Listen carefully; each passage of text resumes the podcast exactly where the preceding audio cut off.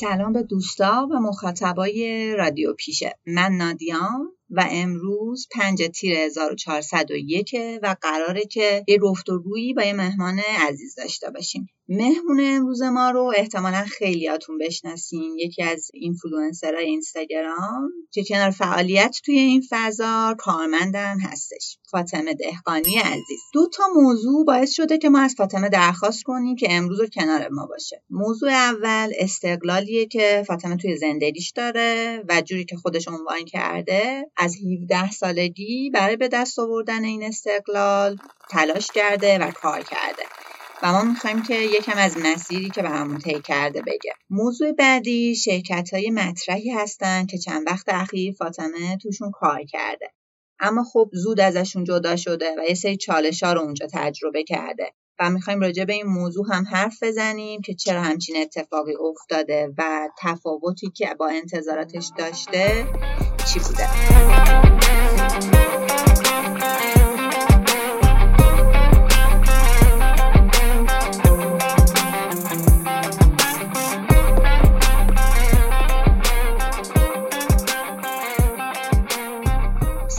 فاطمه مرسی که دعوت ما رو قبول کردی. خیلی خوشحالیم که اینجا هستی. سلام. مرسی از شما. خواهش می‌کنم. من در خدمتتونم اولش اگر لطف کنی یکم از خودت برامون بگی.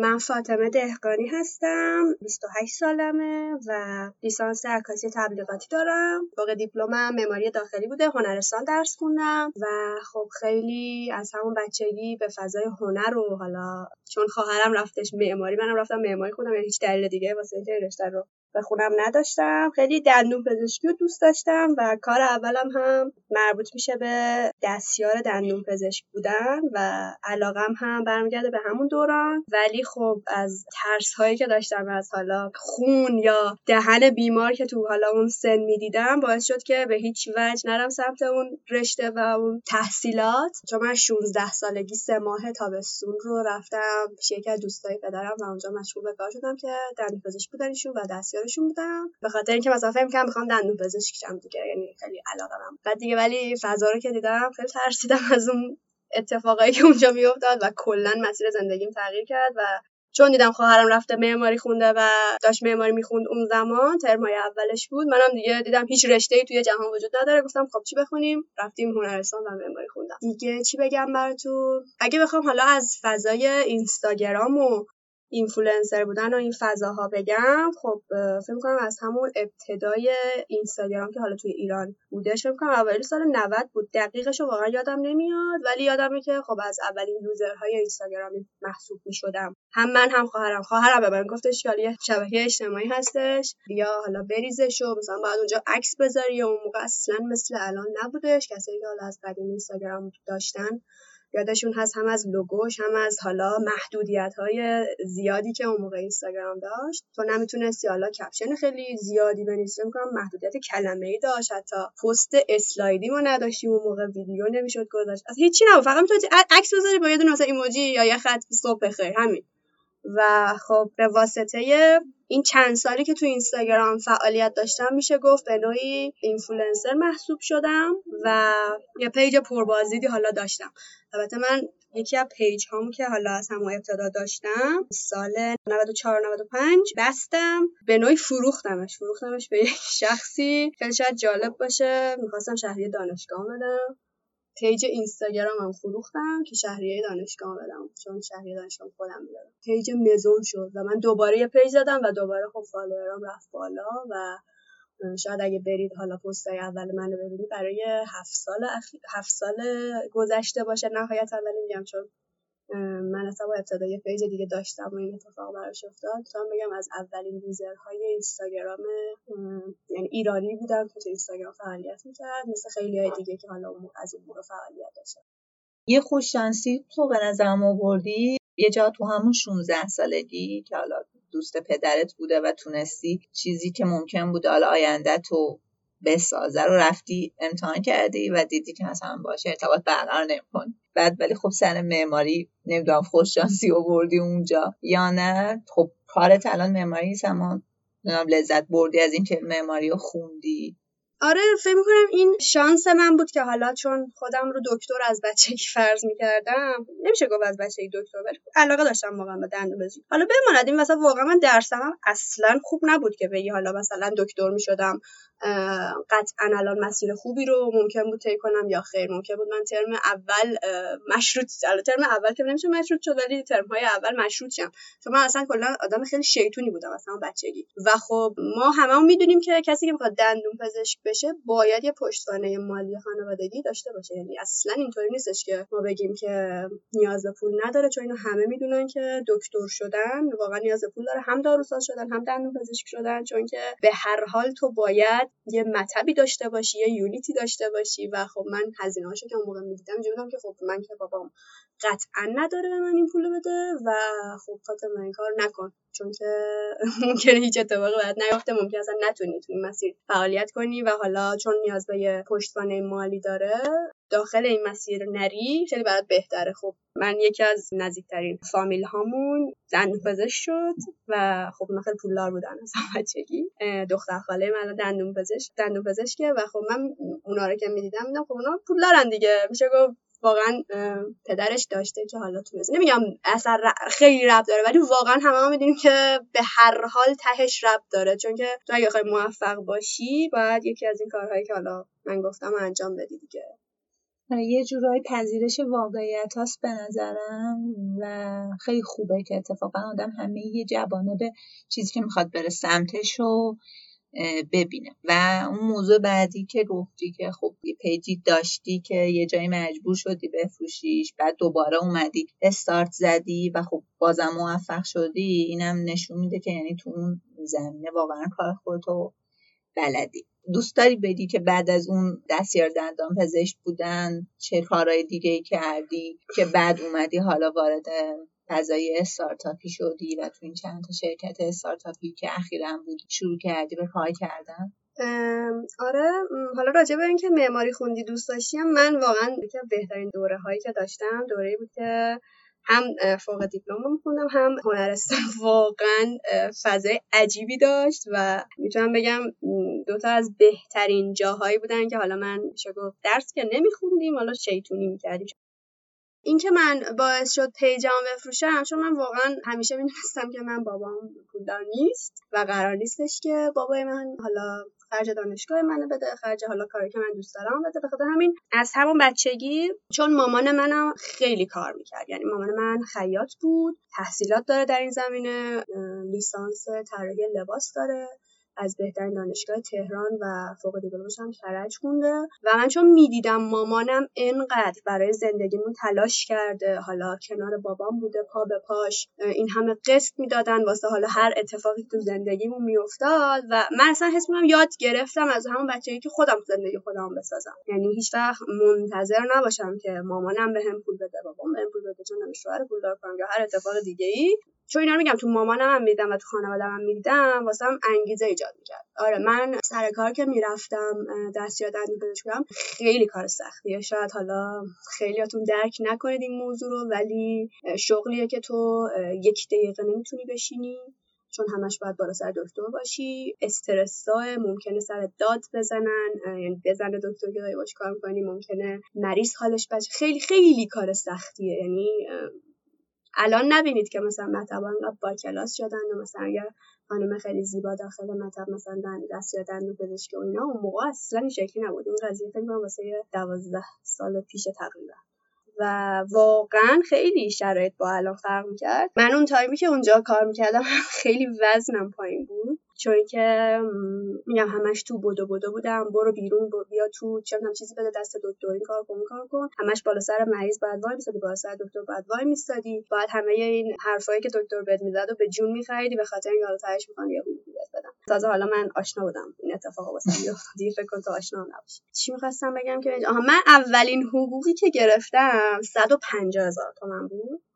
و هیچ وقت یادم نمیره که من 150 هزار تومن که گرفتم اومدم خونه 150 هزار تومن پول بود قشنگ اون موقع یعنی خیلی پول بود. برای دختر مثلا اون سنی خیلی پول زیادی بود من بچه یه عادتی که داشتم هر چی پول داشتم دادم به مامانم. یعنی ایدی می‌گرفتم دم مامانم پول می‌دادم به مامانم. اومدم خونه پول دادم به مامانم و گفتم که این اول حقوق منه و بعد از اینکه حالا چند تا حقوقم گذشت و اینا مامانم بهم گفتش که بیا بریم بازار مثلا چه می‌دونم چیزی بخریم. گفتم من که عشق مثلا لوازم خونه از همون بچگی. مامان منم که که من مثلا 18 سالگی عروسی می‌کنم همون بچگی تو گیرودار خرید جهاز واسه من بود. و نفس من واسه خواهرم همینطور بعد ما رفتیم بازار. بابای من اون موقع راننده بود و بازار میمد سمت شوش و اینا. ما رفته بودیم بازار تهران.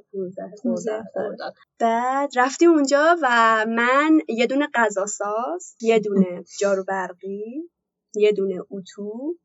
جهیزیت رو کامل خریدیم آره یعنی چیزایی که پولم می‌رسید و خریدیم. و هیچ وقت یادم نمیره. یه دونه غذا ساز اون موقع اونجا بود. چه خاطر سربم نمیشه. که مثلا صد خورده بود. مامانم گفت اینو بخوای. گفتم نه نه نه من می‌خوام این یکی که 200 هزار تومن بخرم. مامانم گفت این یعنی حقوق یه موقع حقوقم 200 هزار تومن گفتم اشکال نداره. من اینو دوست دارم. دوست دارم اینو بخرم. خیلی خوشگل تره و و من غذا سازی که خریدم موقع 200 هزار تومان خریدم و مثلا اتومو خریدم 90 هزار تومان. و خب به این که فکر می‌کنم واقعا برام جالبه. الان داری اون وسایل آره اصلا الان دارم از همون وسایل استفاده می‌کنم. یعنی خوبی کردی آره. سهم گذاری خوبی آره.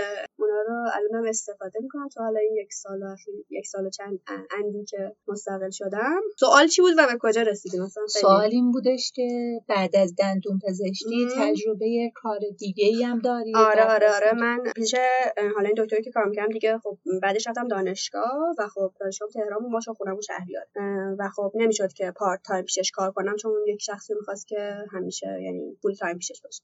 من بعد از اون اومدم دانشگاه رفتم توی دفتر روزنامه توری بود می‌شد گفت دفتر تبلیغاتی بود که کارهای روزنامه ها رو انجام داد و اونجا خب یه page اینستاگرام داشتیم توی گوگل پلاس. چی بود اون موقع بود؟ فعالیت می‌کردم کلا social media شون دست من بود و حالا یه سری کارهای گرافیکی خیلی کوچیکی انجام می‌دادم و خب حقوقی که از اونجا می‌گرفتم به فقط شهریه دانشگاه می‌رسید. چون part time اونجا می‌رفتم و فکر کنم کمتر از 100 هزار تومان بعد از اون هم که حالا فوق دیپلممو که گرفتم یک سال رفتم توی یه تولیدی قطعات آشپزخونه صنعتی همون سمت شهریار و اونجا نقشه های اتوکدشون رو میکشیدم و همینطور حسابداری کارگرها اینا رو انجام می‌دادم یک سالم اونجا کامل کارمند بودم یعنی کارمندی کامل یعنی اینجوری که هشت صبح تا پنج بعد از اگه یه دقیقه دیر می‌رفتی حقوقت کم می‌شد و این مدلی. بعد دوباره نرفتم سر کار رفتم دانشگاه. رشتم عوض کردم عکاسی تبلیغاتی خوندم.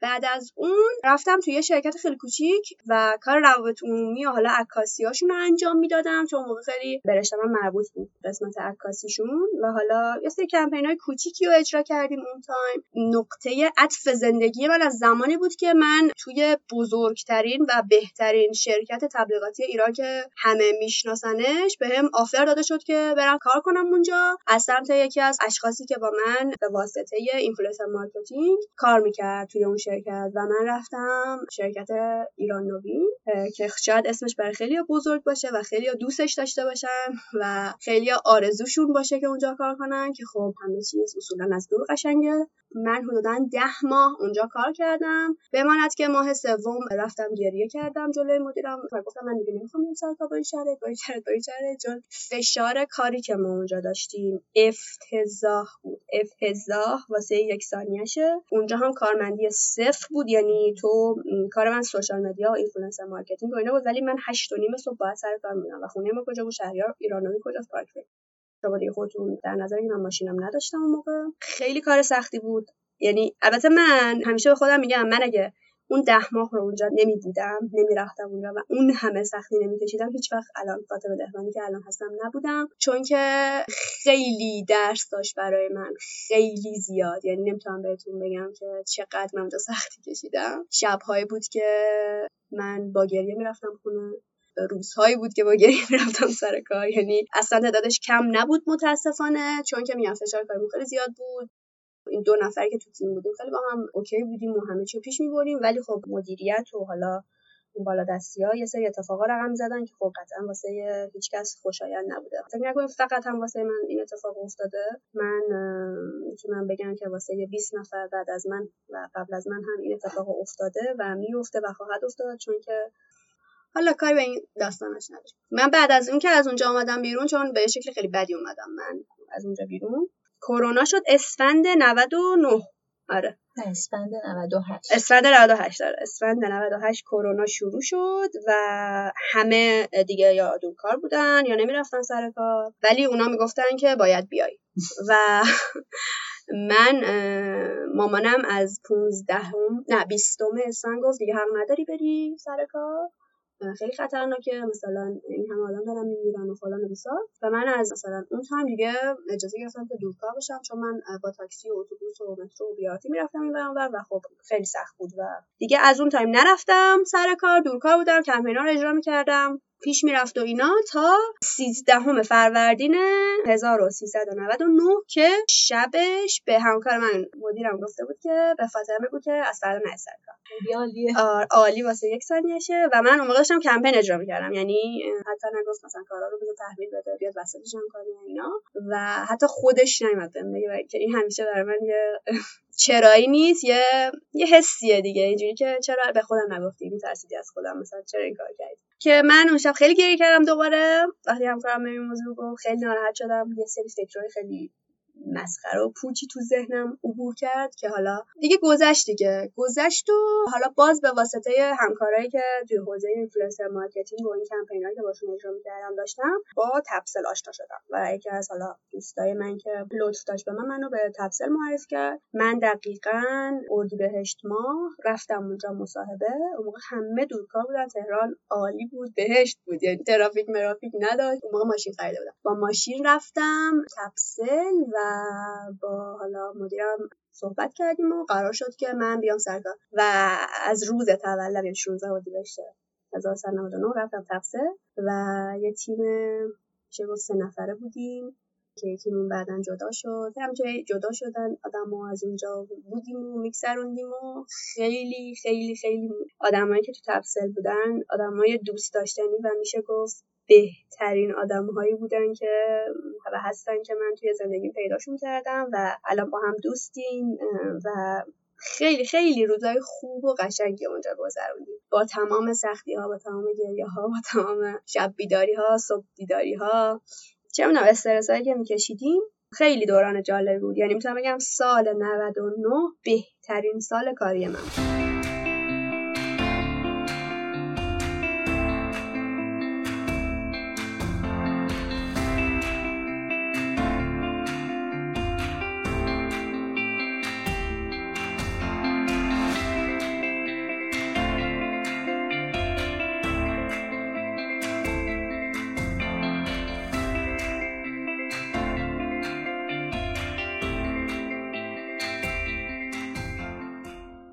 اینکه حقوق من خیلی کم بود. من می‌تونستم دورکار باشم ولی می‌رفتم شرکت.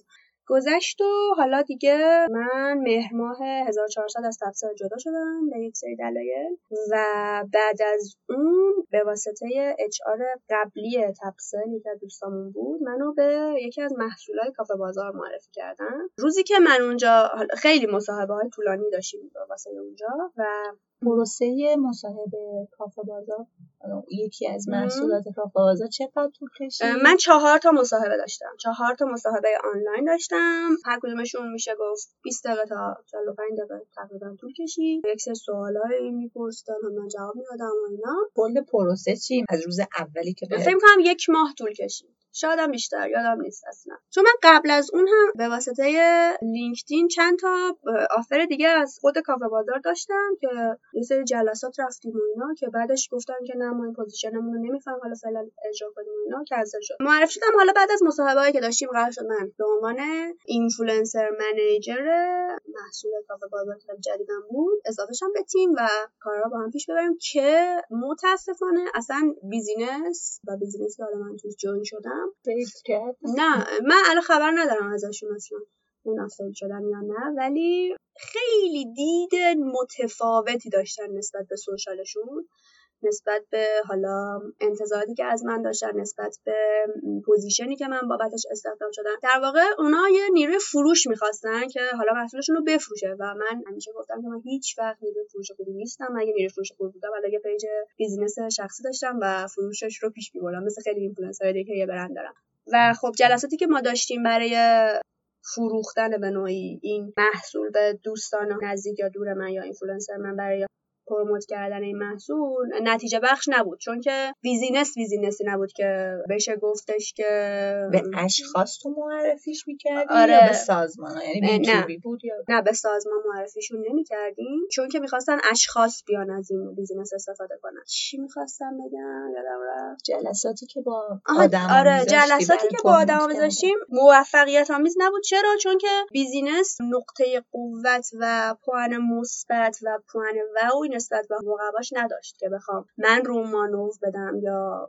بخوام کسی رو قانع کنم که از این محصول استفاده کنه گذشت و میگم من بود یک ماه آزمایشی اونجا باشم که حالا یک ماه و نیم شد تقریبا. ولی من هفته آخر تازه با مثلا مسئول سوشال مدیاشون تازه در ارتباط بودم. اصلا کار دورکاری بود تفاوت دیدگاهی وجود داشت. یعنی یه جورایی تو توی مصاحبه اصلا با اهداف و چیزی که تو ذهنشون بود اصلا align نکرده آره بودن. دقیقا. اصلا معلوم نبود چی می‌خوان از من. میگم چون من اصلا نیروی فروش نبودم. من رزومه فروش نداشتم که منو بابت اون پوزیشن بخوام استفاده کنم. من حالا یه سری پیشنهادا بهشون می‌دادم. دیدم نه اصلا استقبال نمی‌شد. دیگه بعد از یک ماه و نیم من از اونجا اومدم بیرون و بعدش رفتم یه جای دیگه که اینجاش دیگه خیلی جالب میشه. من رفتم به یک business ی که باز پیشنهاد از سمت اونها بود و منو خواستن که صحبت کنیم با هم. من همیشه دوستشون داشتم قلبا برام خیلی ارزشمند بود. یعنی روزی که پیشنهاد دادن حس می‌کردم خدا حرفای منو میشنوه. یعنی بودم که wow فاطمه ایول. بالاخره یه جا رو پیدا کردی که خیلی دوستشون داری خیلی با خط فکری تو یکسانه.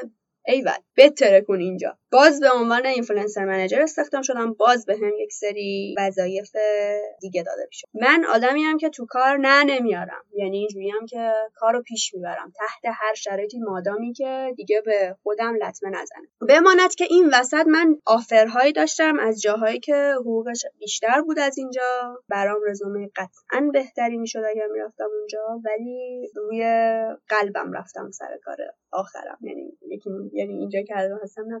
و خب پروسه ای داشت. یعنی نمی‌تونم براتون بگم. این پروسه ای که به من offer داده شد برای حالا این پوزیشن که توی تیم marketing شون بود از بهمن 1400 شروع شد تا 28 اسفند. دو ماه تقریبا. آره. دو ماهی که من رو هوا بودم کاملا. یعنی اینجوری بودم که خب چیکار کنم چیکار نکنم. حالا من کارهای free freelance ی یعنی پروژه freelance ی این وسطا قطعا همیشه می‌گیرم و اینکه اینجوری رو هوا باشم و هیچ وقت دوست نداشتم. یعنی من همیشه اینجوری هم که پولم یه مقدار یه مقدار که بیشتر یه مقدار. دوستم سریع بهم جواب بدن. یعنی مثلا اگه قرار آره باشه بگن اگه قرار نباشه بگن. چون از اون ور هم باز میگم من یه سری option داشتم که از این بپرسن چی شد فاطمه خب مثلا جواب ما بده. خلاصه ما رفتیم سر این کارو از فروردین هم یعنی تو عید جلسات شروع شد و بماند که من تو کافه حالا مثلا لپتاپم بردم دوستم مثلا از مشهد اومده و من ببینم مثلا جلسه یک ساعت خورده جلسه داشتیم که حالا صحبت کنیم با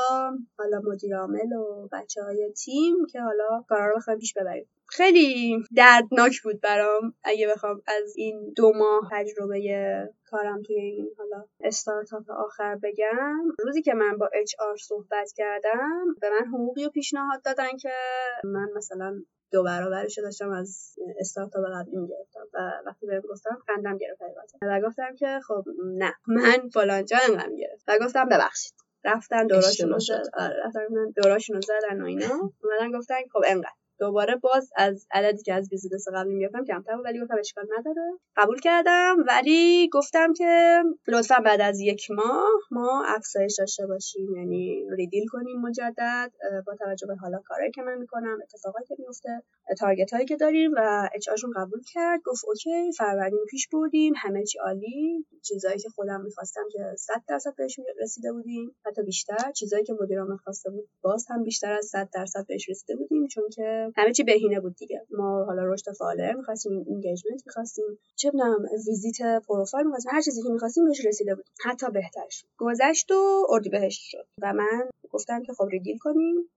موافقت نشد با ریدیل من گفتن که نه نمیشه و اینا. گفتم دوباره هم با مدیرم صحبت کردم. گفتم مثلا شما از من این این انتظارات داشتین من این کارو کردم کار کردم. لطفا شفافتر باشه قضیه و اینا. گفتش باشه فاطمه مثلا صحبت می‌کنیم راجعش با بچه ها و به این نتیجه کلی می‌رسیم که تو وظایف شرح وظایف چیه چیکار باید بکنی که کاملا در جریان گفتم گذشت و من دوباره داشتم کار انجام دادم گفتم اشکال نداره که redeal نکردیم حالا چیزی نمیشه.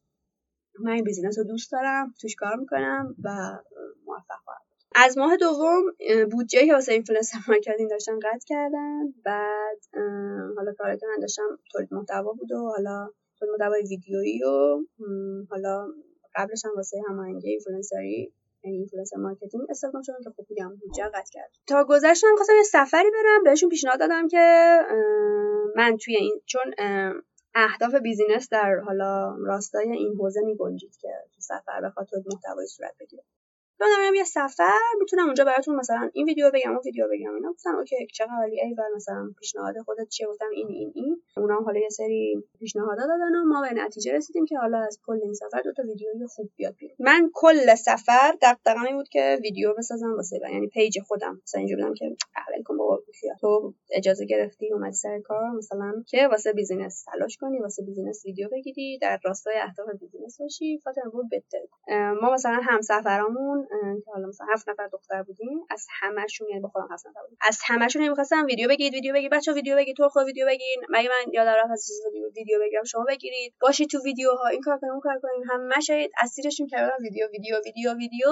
گذشت روز آخر سفر بود. من داشتم برمیگشتم برم یعنی سمت فرودگاه. گفتن که پست امروز بذار گفتم خب من هنوز پست رو ادیت نکردم. من دارم میرم فرودگاه اینترنت ندارم. بذارید مثلا فردا می‌ذاریم که اصلا من از روز اولم پای پستم که پستی که بذاریم پستی که بذاریم پستی که مثلا اشکال نداره. تو ما محتوای خوب می‌فهمیم. اینا خلاص. مثلا خیلی در وارد جزئیات زیادی میشه دیگه گفتن که ما محتوای خوب می‌خوایم. دیگه منم فرداش محتوای خوب رو رسوندم و جمعه بود و گذاشتیم و یه فیدبک خوبی هم گرفتیم و شم HR پنج شنبه صبح که من پرواز داشتم من گفتش که فاطمه یه جلسه داشته باشیم در راستای تغییرات تیمی. گفتم که من امروز نیستم یعنی دارم فرودگاه فردام که جمعه است بزنم شنبه. شنبه کی بود؟ سی شنبه ده صبح با من ویدیو کال کردن. گفتن که تو تعدیلی. من شدم که اینجوری مگه تعدیل می‌کنن؟ یعنی مثلا مگه اینجوریه؟ چرا حقوقت بالا؟ حقوق من مثلا بالا نبود. عددی که داشتم می‌گرفتم میگم چون من چیز داشتم. offer های بالاتر از اینم داشتم به خاطر دل و قلب و روح و اینام رفتم توی این من کالو قطع کردم یعنی ویدیو کالو قطع کردم. بدون اینکه خدافظی آره کنی آره چون که خیلی بهم خیلی ناراحت شدم. یعنی فکر کن تو بری یه سفر دغدغت باشه از صبح تا شب اون ویدیو بگیری قبلش کلی کار کرده باشی engagement پیج engagement rate پیج رو برده باشی بالا فالوورا رفته برده باشی بالا اصلا خیلی خیلی کار کرده باشی. از خودت بزنی در واقع به خاطر پیج بیزینسی که در واقع واسه تو نیست تهشم. خیلی ناراحت شدم گفتم که واقعا واسه متاسفم. این مدلی با کسی چیز نمی‌کنن صحبت نمی‌کنن تعدیلش نمی‌کنن و شما مگه نمی‌دونستین که وقتی دارین استخدام می‌کنید مثلا قرار من چقدر بدید خب مثلا قرار مگه ماه اولا قرار ماه دوم نصفش من که الان داریم حقوق بالا. و اصلا من تقاضای ریدیل داشتم چی میگید؟ خلاص. اچ آر البته عوض شده بود کلا. اون اچ که قبلا داشتن متاسفانه مریض شده بود و دیگه نبود.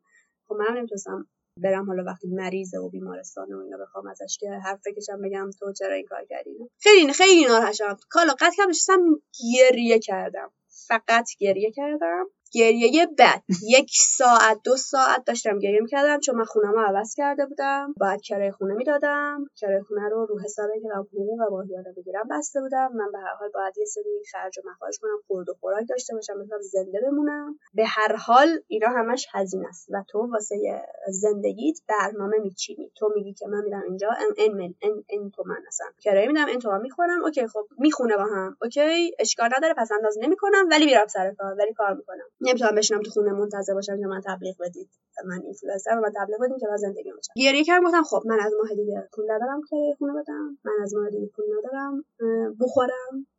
و همش این فکر داشت مثل خوره منو میخورد شروع کردم تو حالا سایت های مختلف دنبال کار گشتن و رزومه فرستادن و به همه گفتن که من اومدم بیرون از فلانجا. این رزومه من اگه position ی دارید و من بگید. که بماند که من چه دوستای خفن و چه دوستای خوبی دارم که چقدر position های خوب و زیبا و قشنگ به معرفی کردن. یعنی جاهایی که واقعا شرکت های خیلی خفنی بودن. تو لینکدین منم کلی درخواست داده شد واسه کار. و خب من خیلی خوشحال من, من اون لحظه که تعدیل شدم از حالا اون استارتاپ اینجوری بودم که دنیا رو سرم انگار خراب شده بود. یعنی اینجوری بودم که همه جا رو اصلا آره اصلا خیلی نمی‌تونم حسام بگم خیلی حالم بد دیگه من چند تا مصاحبه رفتم و حالا به واسطه دوستایی که تو شرکت مختلف داشتم رفتم دوستامو چند جا دیدم. حالا واسه هم مصاحبه هم مثلا واسه آشنا شدم با یک سری شرکت که می‌خواستن حالا اهدافشون رو بهم بگم بگن چه پلن هایی دارن واسه بیزینسشون. و خیلی اون یه هفته من روزهایی بود که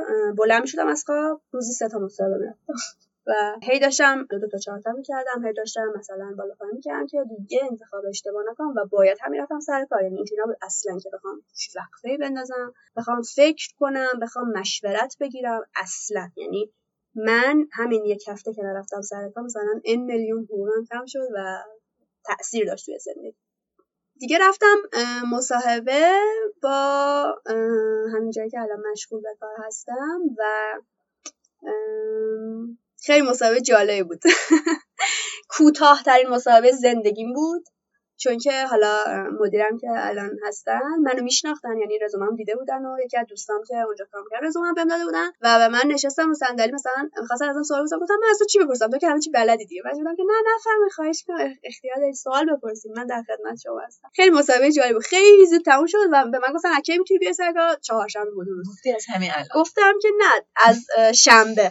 و اینجا بودن که ای بچه خوب و اینا و من از شنبه رفتم سر کار واقعا. بعد از اون هم باز مصاحبه داشتم ولی چون داشتم تصمیم گرفتم. فرداشم با اچ آرشون مصاحبه کردم پنجشنبه و دیگه اینجوری بودم که تصمیمم گرفتم بهم آفر داده شد و دیگه الان میشه با یک ماه مشغول به کار هستم و امیدوارم که دیگه انقدر مجبور نشم جابجا بشم. چون خیلی از دوستای من که حالا منو می‌شناسن هی میگن فاطمه چرا انقدر جابجا میشی؟ یک بمون دیگه رزومت خراب میشه. و اینا نمی‌دونن چه اتفاقایی افتاده. فکر می‌کنم مثلا من خودم هی دوست دارم از این پله به پرامون پله هر کی می‌فهمی مثلا از استارتاپ آخر بعد که چرا مثلا خیلی اوکی بود که دوستشون داشتی و اینا؟ نمی‌دونستن چه اتفاقی افتاده. خب تو, تو هم نمی‌تونی بگی به همه توضیح بدی بگی چی شده. مثلا یه سری چیزا رو نباد گفت. یه سری چیزا خط قرمز مثلا تهدیدت ممکنه بکنن به خاطر گفتنش. و و و و.